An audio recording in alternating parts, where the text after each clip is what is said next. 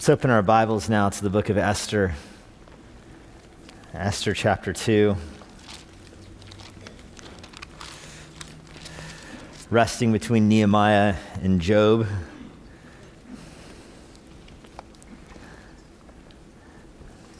Page 410 if you have absconded with one of our Pew Bibles. Hey, if you need it, take it. It's yours. Esther chapter 2. We find tonight the continuation of our story of how Esther comes to the throne in the Persian Empire. And it's worth remembering as we look at Esther 2 tonight that one of the punishments God told Israel they would experience if they rejected him was that God would hide his face from them. Deuteronomy 31, God says that if you go after other gods, Israel, if you chase pretend gods, assuming that they're real, he says, you will turn and look for me and you will not find me. That he will be hidden from his own people. And that is certainly what happens through the book of Second Kings. As Israel follows idols, they receive God's judgment as he sends opposing armies to, to purge them for their sin, and they call out for deliverance, and then deliverance gets further and further apart. God soon removes prophets from them, even also prophesied in Deuteronomy 31. He says, I'll hide my face from you, and I will remove the prophets from you. And that certainly happens through Israel's history. This is another one of the many facets that's behind Jonah and his having to flee to, to Nineveh is that it was part of God's punishment on Israel that if they followed other gods, God would hide his face from them and he would remove his prophets from them. And so, lo and behold, Jonah, who's the prophet of Israel during this time, is even physically removed from Israel. And God says, You won't have dreams, you won't have visions anymore. And that's what happens to Israel. They lose their prophets, they lose their priests who are in 1 Kings, or uh, 2 Kings 17 and 18 replaced by lions. God removes the priests and sends the lions in to the lands. The lions are more effective minister of God's word than the Israelite priests were. They lose their prophets. Finally, they lose their land. They're exiled and they're scattered abroad. Now, under the Israelite captivity. Many of them were taken to Assyria and scattered around what would become the Medo Persian Empire, like Susa, where we were going to find Esther and Mordecai. Others, later on, 100, 100 plus years later, were taken in the Babylonian captivity to Babylon.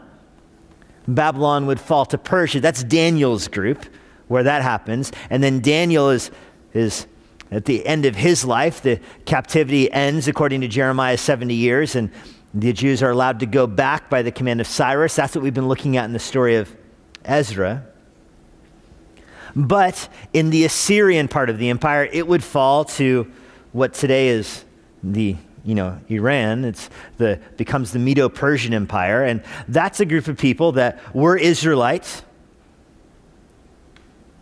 and they find themselves not in Babylon, but in the Persian Empire. In fact, eventually, when the Persian Empire conquers Babylon, now you have kind of a reuniting of some of God's people in exile.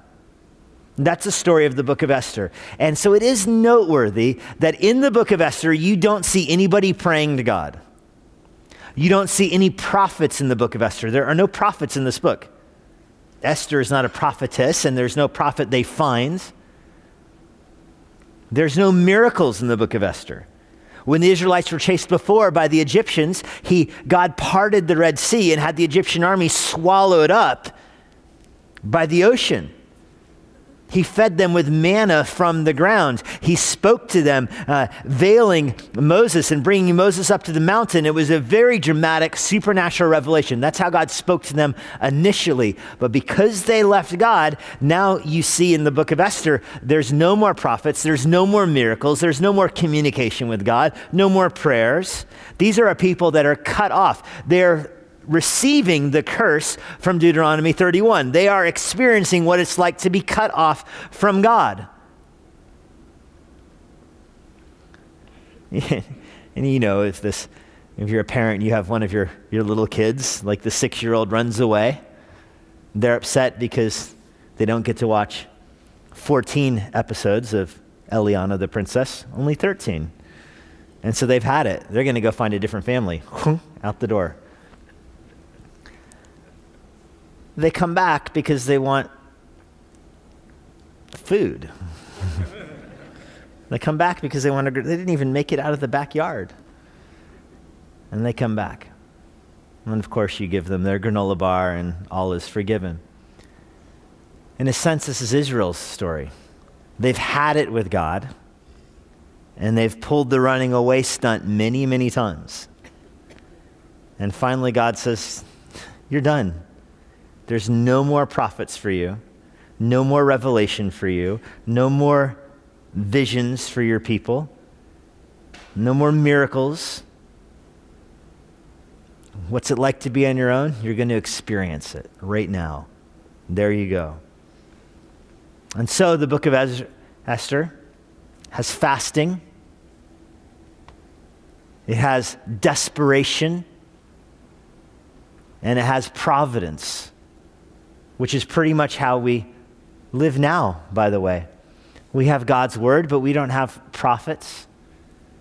We pray, unlike the Israelites in Esther's time because we are in a relationship with the Lord. But I want you to see that there are more similarities from the Israelite captivity in our own life than perhaps we would initially understand. This is why this book is encouraging to read, because the Israelites, even in captivity, cut off from God, they still are underneath God's overarching purposes, and God providentially is orchestrating all the affairs of their life for his kingdom and for his glory, even though they don't see it. And that is a tremendous encouragement to us who are in a right relationship with God, who do seek first his kingdom, to know that if God can providentially orchestrate the affairs of the people of Esther's life without miracles and without ongoing revelation, he can do so for us. And because of that, I think it's encouraging to see some truths that come out of this chapter some truths that come out of this chapter. Let me give you a little outline here to follow along. And three truths to help you live in the world, but not be of the world. That's going to be the theme we'll chase through Ezra 2 tonight. Three truths that you can be in the world, but not of the world. This is how Christians are supposed to live. It is how God's people were supposed to live when they were in captivity. They were supposed to be devoted to Him, and yet they had been assimilated into a foreign culture. And that's not unlike our own current circumstance. And you know what this is like. There's always the, you know, there's the Christian gray areas and the Christian liberty that we are in the world. We have jobs in the world. We have our children who are going to school in the world. We live our lives in the world. We have our money in a worldly bank.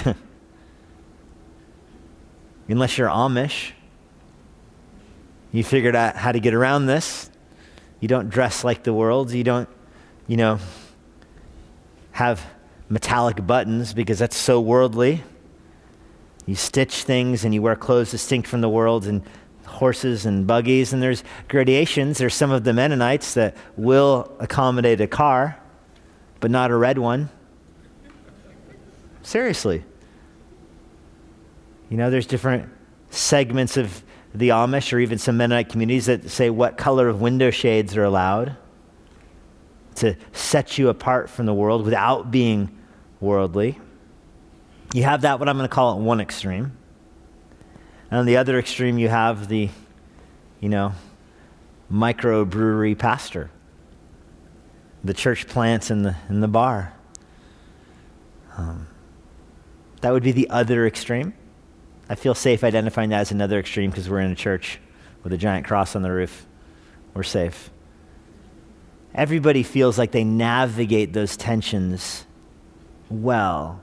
You know, the Amish say, the Amish would look at us and see the microbrew pastor, the micro pastor, microbrew pastor would look at us and see the Amish. Everybody feels like they navigate that tension well. It consumes more of our thoughts than, than we maybe understand, we really are called to be citizens of God's kingdom, living set aside to Him, living a holy life, but we find ourselves in the world. And there's a lot of similarities, in Esther too, that will help us understand our relationship to this because this story is a remarkable proof that while God is invisible, He has not forgotten His people. While God can't be seen through miracles and ongoing revelation, He is not forgotten, and He is, in fact, at work. And one of the things he's doing is bringing his kingdom promises to pass through the lives of people that are trying to navigate this dichotomy. And let me give you three examples of what I mean by this. First, only God's word is permanent to help you be in the world but not of the world, which is our reality, you have to remember that only God's word is permanent. Only God's word stands the test of time. In that song we sang, Father, long before creation, that second stanza just jumps out at me where it says, Though the world may change its fashion, God is ever the same. He will ever be the same. Fashions come and go, styles come and go. What is worldly comes and goes. But God's truth stands the test of time. And we see this here in chapter 2 through the lens of irony. Chapter 2 of Esther, verse 1. After these things, when the anger of King Ahasuerus had abated, he remembered Vashti and what she had done and what had been decreed against her. Now, this is taking you back to chapter one. If you remember that in chapter one, there was the long celebration, the six month feast that was drunken revelry. I don't think orgy is, is, is a word that is misused to describe chapter one. I mean, it is over the top in chapter one. And at the end of this, the king calls the queen to present herself in her beauty to all of his closest advisors to demonstrate that he has the authority to conquer the world, because that's what he was doing. He was trying to raise his army to go attack the Greece empire. And Vashti refuses to come. She won't be displayed, she won't be put on display as one of the king's trophies. And so the king finds himself in a difficult situation. He's declaring that he's the most powerful person in the world, but he can't control his wife. And you remember the king asks his advisors, What should I do? And the advisors say, Fire the queen. You're fired, queen. And so she is. The crown is removed from her, and the king goes off to war, marches his army off to war, attacks the the Greece Empire, and loses. Chapter 2 is three or four years later. The events of chapter 2 are, are significantly after the events of chapter 1, so I like the chapter break there. There's some people that would move the chapter break down to keep the firing of the queen all in one place, but it is appropriate to have the chapter break there because years go by. He marches off to war. He marches through Israel, by the way. This is the Persian king's only emperor or only visit to Israel on his way to war there, he loses the war. He attacks Greece by water, loses 300 ships, which is not, you know, it's like old school Spanish Armada. They go down. 300 of these ships are lost in the sea. The story is that when the king comes back to the shore in Egypt, he lands back in Egypt he takes off his belt and he begins whipping the ocean in anger until he passes out from exhaustion and his troops have to rescue him from drowning in the ocean. He was fighting the ocean at the end of this. The guy is nuts. It's one thing to run through the waves, it's another to punch the water until you pass out. but that's what happened. And he comes back to his capital city with his proverbial tail between his legs here, humiliated in defeat. And it's at this point he remembers Queen Vashti and how wicked she was, and she wouldn't listen to him. It's all her fault, isn't it? If she would have come when he asked, he wouldn't have lost all those boats.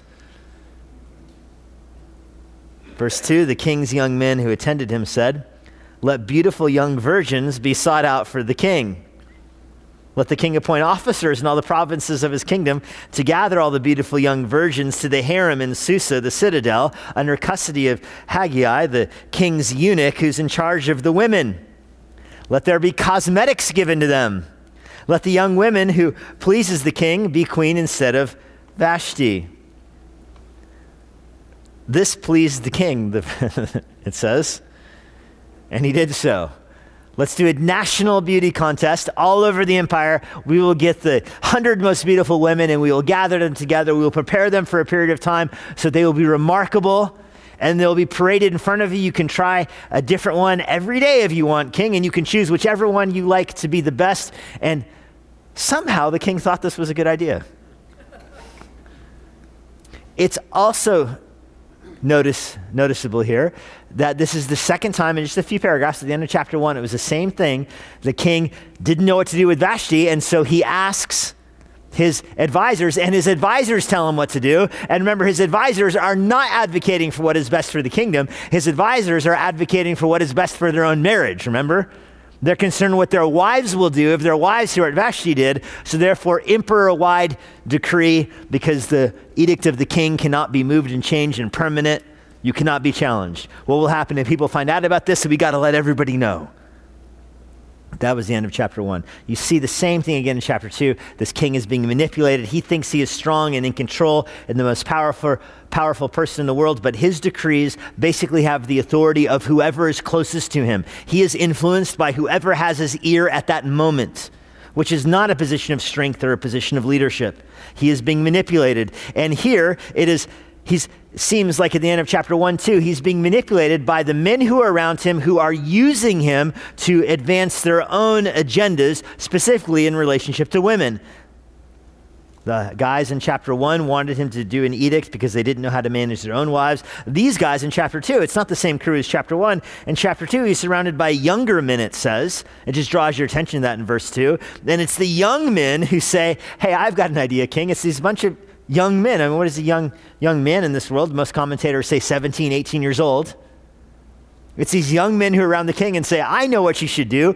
You should have a beauty pageant and get the most beautiful women in the world to come here. Now, why would that be a good idea for the young men? Again, you're supposed to see that. It's supposed to just glare at you. Sometimes we don't notice those kind of things because it's the Bible after all, but it's not very subtle when you look at it, even. The young men are like, this is a great idea. Now, the custom, what most commentators say, is that these Persians and Midianite kings and emperors would often have very large harems. They would have a group of, of women. They would have some wives, and they were polygamous. They would have uh, some these kings that would have dozens of wives, even. It's very interesting that Ahasuerus only wants one wife at a time. This would be unusual. Many of the emperors had multiple wives, but they also had many concubines. And unlike some of the other nations around them where the concubines would be in isolation except for the king, the Persian practice was that the concubines would be in relative isolation, but they would have relationships with the king's advisors, the king's council, the young men around him. This was to keep the, the women in the, the harem, I guess, relatively social and not depressed and despondent by being locked away, which was the normal custom in other empires, by the way, is that the, the women who had once been with the king were isolated and cut off for the rest of their lives. They didn't do this here. So that's another reason these young men around the king were kind of excited about this plan. And the king's going to do it. It pleased the king, the end of verse 4 it says. You can picture these guys going, I cannot believe we got away with this. it's definitely a mockery in verse 4 that the young woman who pleases the king be queen instead of Vashti. This pleased the king, and he did so. This is a mockery of what it means to have the unbreakable laws of the Medes and the Persians. The truth is, the king's edict is only as strong as he's manipulated by at the moment, and he is often manipulated. This is supposed to be a contrast between God and his word. It's supposed to be glaring at you. These kings, they say that their edict is final. They say their rule is secure. They say their decree is absolute, but they even forget about it. Did you notice it? He comes back and he's angry at Vashti, and he has to be reminded by his advisors hey, do you remember a few years ago you made a decree that cannot be moved or shaken or broken and remains forever? It's eternal. You decreed it. Do you remember it? It is really absurd. These guys think they have unmitigated power and that their word is unbreakable and they can't even remember what they said. And it will be a theme to the book of Esther. And I've gone back and forth uh, on how much of spoiler alerts that I should, should give you here in the book of Esther. I, I know that some of you don't know what happens in the book because you've told me that, and some of you are very familiar with the story. But there is a little bit of foreshadowing here. I decided not to ruin it so you can be engaged as we go along. You know, if you want to be spoiled, read the book on your own. But if you want to be engaged for the next few months, then just follow along for the ride. But it is a little foreshadowing that a theme that's going to come up in this book is how do you circumvent the king's decrees? He says something that cannot be broken. How do you get around it? Very different from God's word, which is unbreakable. Matthew 5, verse 18, Jesus says, Truly I tell you, until heaven and earth pass away, not an iota, not a dot, not the smallest Greek symbol the smallest Hebrew jot or tittle will pass away from the law until it is all accomplished, Jesus says. All of the law will be brought to fulfillment. Mark 13, 31. Heaven and earth will pass away, but my words will not pass away, Jesus says. They will not pass away. Every word that God breathes is eternal and sure and sufficient Everything pertaining to life and godliness has been granted to us through his word, and none of it will be erased. Luke 16 says it a little differently. Luke 16, verse 17, it is easier for heaven and earth to pass away than for one dot of the law to become void. In other words, it's easier for the whole planet to poof, disappear, where'd the earth go, kind of thing, than it is for one vowel to be missing from the law. And that's the power of God's word. Very different than the so called power of these kings and emperors that are just really arrogant and grasping for just, they're trying to elevate their pride. Well, that's the first principle here. Only God's word is permanent in contrast to these kings. Second principle, that God's people ought to be different. God's people ought to be different from the world. And we're going to see that by means of contrast here verse 5. There was a Jew in Susa, the citadel, whose name was Mordecai, the son of Jair, the son of Shimei, the son of Kish, a Benjamite you weren't expecting to see a Benjamite. I mean, they were rare enough in Israel before the exile. Benjamin was the tribe that almost was eliminated be at the end of the book of Judges, but there were a few of them there. They were so small, they were kind of absorbed into the tribe of Israel, I mean, the tribe of Judah. They were taken to captivity. Most of them would have gone to Babylon, but not all of them, apparently. Here's a group that is in Susa, he had been carried away from Jerusalem with the captives carried away, with Jeconiah, the king of Judah, whom Nebuchadnezzar, king of Babylon, had carried away. Now, he wasn't really with that group. He'd be over 100 years old at this point, and he's certainly younger than that. He's, but his family was with that group, is the, the point here. He has continuity with God's people, specifically through the tribe of Benjamin. He was bringing up Hadassah, that is Esther the daughter of his uncle, for she had neither father nor mother.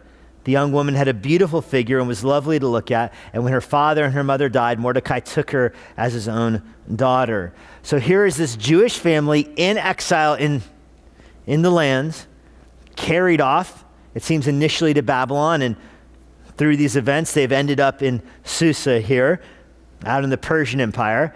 They're Jewish, connected with God's people through Benjamin, and yet nobody knows that. That's going to be a key theme through the book of Esther. We'll see it later on in this chapter, even. Nobody knows that Mordecai is Jewish.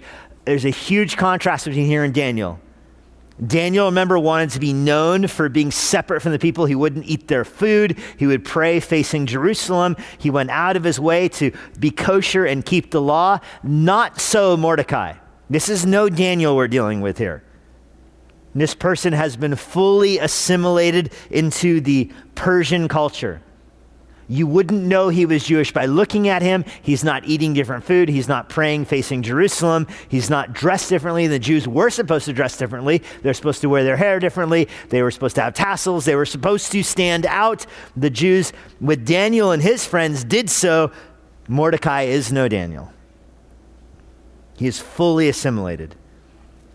And yet, he cares for his cousin Esther. Esther has two names. Hadassah is how I'll say that word. Esther and Hadassah. And it's interesting, she's the only person in this book with two names. And I think that's intentional here by the narrator to let you see that her feet are in both worlds, even though she doesn't even realize it. At this point, she doesn't know her future in the story. She, has, she is an orphan girl of a bunch of exiles.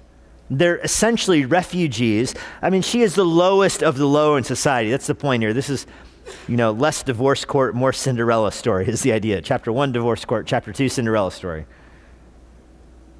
She is as low class as you can be. An orphan girl in a refugee family who's being raised by her uncle. She's a minority culture, a minority religion, but assimilated, probably for the sake of survival. She has her feet in both worlds, though. It would not occur in her mind, in her wildest dreams, that God would be using her to eventually bring relief and deliverance to the Israelites. That would never cross her mind. She would be happy if she gets to live out the next year of her life. That's her lot in life. She was beautiful, though, and Mordecai had been raising her. Verse 8 So when the king's order and his edict were proclaimed, and when many young women were gathered in Susa, the citadel, in the custody of Hegai, Esther was also taken to the king's palace and put in custody of Hegai, who had charge of the women. There's a passive verb in here. She was taken. That's, I think, used here to demonstrate that uh, this is not Esther or Esther's idea. Hadassah was not a willing participant in this. She didn't initiate that. There's no indication she was fighting against this or she rebelled against it, but she is the one being acted upon. Mordecai is doing this to her, and she is listening to Mordecai. She respects Mordecai. Again, she has no other options here. Susa may be her address, and Babylon may have even been her home province, but none of that is where she really belongs. She belongs in Jerusalem. She's not there. She's just along for the ride in this story. As are all the characters. I mean, that's the beautiful thing with the book of Esther. Nobody here is really acting on their own. Everybody in this book is being orchestrated by God and His providence. As I said, she has two names. She's supposed to be stressed as living in two worlds. And she finds herself now under the charge of a man who has this harem of women. Verse 9 the young woman pleased him and won his favor. Speaking of Hegai's favor, he quickly provided her with cosmetics and her portion of food with seven chosen young women from the king's palace and advanced her and her young women to the best place in the harem. I mean, this is like a reality TV show here. There's all the contestants, and she makes not only the first cut, but the producer is like, whoa, she stands out among all the rest. So I'm going to take some of the eliminated contestants and make them wait on her. So she now has a little bit of power. Again, this is very opposite Daniel. Daniel did not have people waiting on him, and Daniel wanted to stand out, and Daniel would not eat the chosen food, whereas she is just, she's doing all of it. She now is elevated the best place in the harem. I have no idea what that means. But there she is. Whatever the best place is, she's in it. She was the leader of the, you know, the audience polling at the end of this episode. Verse 10 Esther had not made known her people or her kindred, for Mordecai had commanded her not to make it known. In other words, people didn't know Mordecai was Jewish, people didn't know Esther was Jewish, and every day Mordecai walked in front of the court of the harem to learn how Esther was doing and what was happening to her. You see a picture of a tormented person here, don't you? This guy has put his daughter, for all practical purposes, his adopted daughter, into a harem for some pagan emperor with a short temper who fired his previous wife and he puts his daughter into that harem. And now you see him pacing outside the door looking for news through the window of how is she? Is she still alive? I mean, what a messed up story this is. He's anxious to know how she's doing. This is a world where fortunes are not decided by work ethic, where fortunes are not decided by intelligence, by laws, or by justice. Instead, people are subject to personal whims, especially women are subject to personal whims, and whoever whoever's agenda can manipulate the self aggrandizing king. And that's where Esther finds herself now being moved around. She is certainly in both worlds, and you see her compromise here. Her Jewish identity is so far buried under the surface that nobody would see it. This is supposed to be a lesson to us. We are not meant to live this way. We are meant to be more like the Daniels in the story. We are meant to stand out in our society. Esther does not, at Mordecai's direction. Verse 12, when the turn came for each young woman to go to King Ahasuerus after being 12 months, 12 months under the regulations for the women, since this was the regular period of their beautifying, six months with oil of myrrh, and six months with spices and ointments for women. What? You thought a two hour massage was excessive? They're in this place for a year, getting poked and prodded, fattened and fumigated, perfumed and prepared. for 12 months at a time to go before the king, all for, you know, the, the one night show with the king. And that's what this is all about. Verse 13 When the young woman went into the king in this way, she was given whatever she desired to take with her from the harem to the king's palace. So she gets to choose what she wants, how she's going to dress, what gifts she wants to take. In the evening, she would go in, and this is talking about all the women. In the evening, the woman would go in. In the morning, she would return to the second harem in custody of Shaashgaz, this is like the, the lower ranking guy. He gets all the women who have went with the king, and the, the next day they now go to him. So they're out of the year-long beautification program, and they're back into the, you know, the, the holding tank for the king's court. This is where the king's women will stay the rest of their lives. The king's eunuch who was in charge of the concubines, that's where they go. She would not go into the king again. So none of these women would get to go back to the king for a second night unless the king delighted at her and she was summoned by name. This is going to be hard for this king. he can't say, oh, I want the girl from a few nights ago. No, he needs to remember the name. That's the rule. That's the rules as they said it. And these rules cannot be broken, of course. The point here Esther may have had a heart to serve God. It doesn't seem that way, but she may have had one. But her life is so buried in the world that it will not stand out. Nobody would see that or notice that. When Esther's turn came in, verse 15, who is the cousin here of, of, Mordecai who had taken her as her own daughter to go into the king. The verse says, She asked for nothing except what Hegai, the king's eunuch, who had charged the women, advised. And so, because she has a favorable ear with the king's eunuch, and you can see why eunuchs are the ones in charge of this process before she goes in with the king. The, the eunuch has advice for her and gives it, and that's as discreet as the scripture is. There's some advice, and it's given to her, and she takes the advice. Now, Esther was winning favor in the eyes of all who saw her. And when Esther was taken to King Ahasuerus into his royal palace into the 10th month, which is the month of Tebeth, in the seventh year of his reign, the king loved Esther more than all the women she won grace and favor in his sight more than all the virgins, so that he set the royal crown on her head and made her queen instead of Vashti. So Esther won the contest. She didn't even have to go back into the, the tank to be called out later. I mean, it was that next morning the king declares, This is the winner. Cancel all of the other girls. The show is over. Verse 18 The king gave a great feast for all his officials and servants. This is the old school trickle down economics. New queen, no taxes for anyone. That was funnier in my mind than you guys thought it was. the king gave a great feast.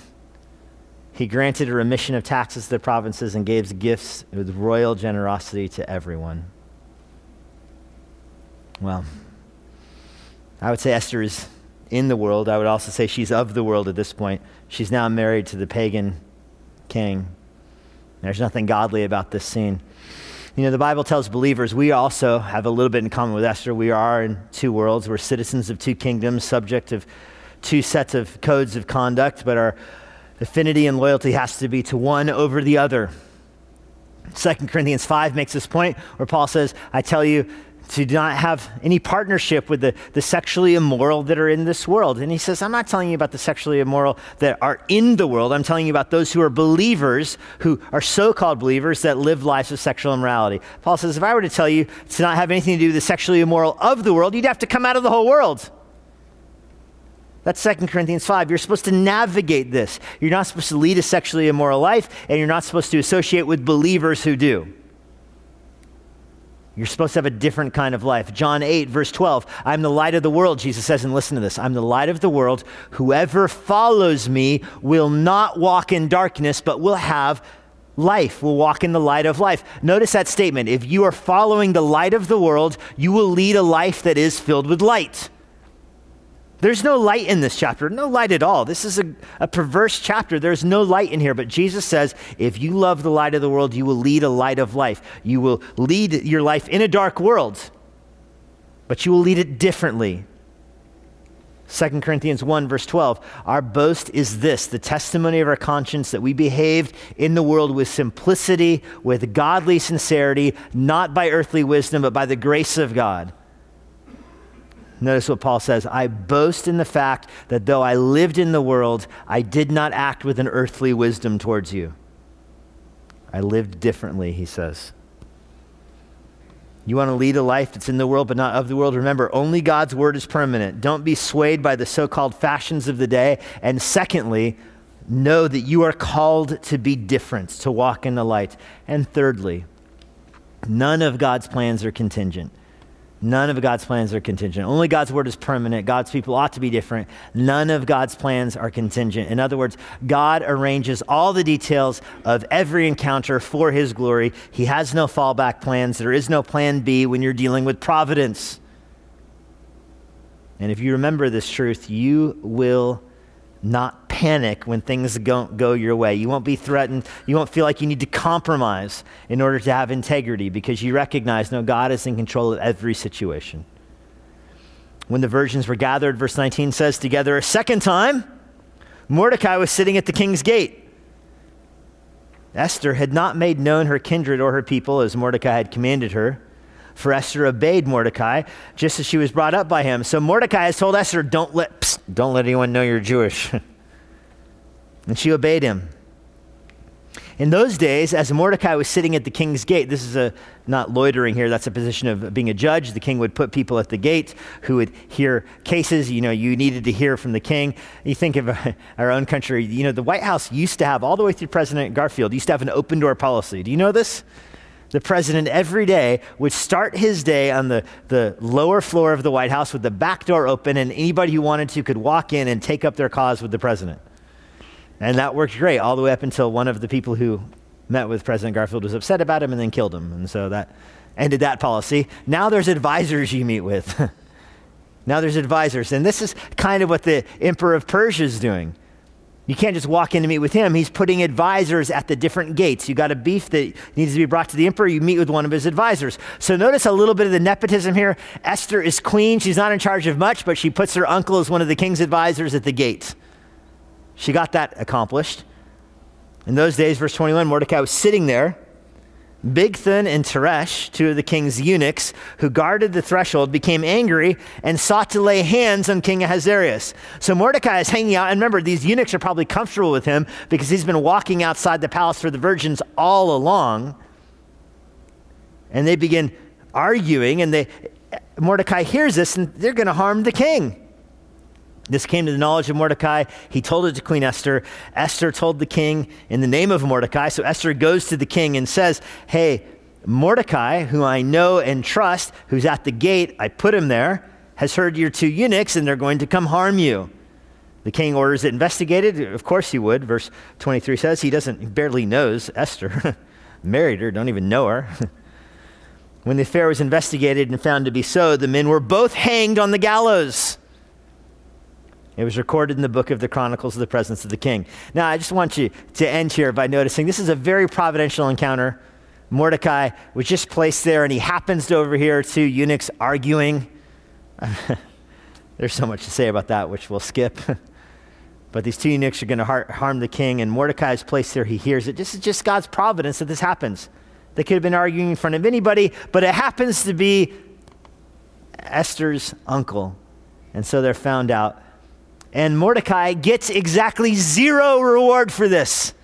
I mean, this whole point, he manipulated all of this to get Esther in a position of power so that Mordecai could climb the ranks. This, he's that kind of guy, we find out later. He wants to climb the ranks, and this happens, and he gets no reward. It's as if it didn't happen, not even a thank you. And he could be unjust, he could be upset about this.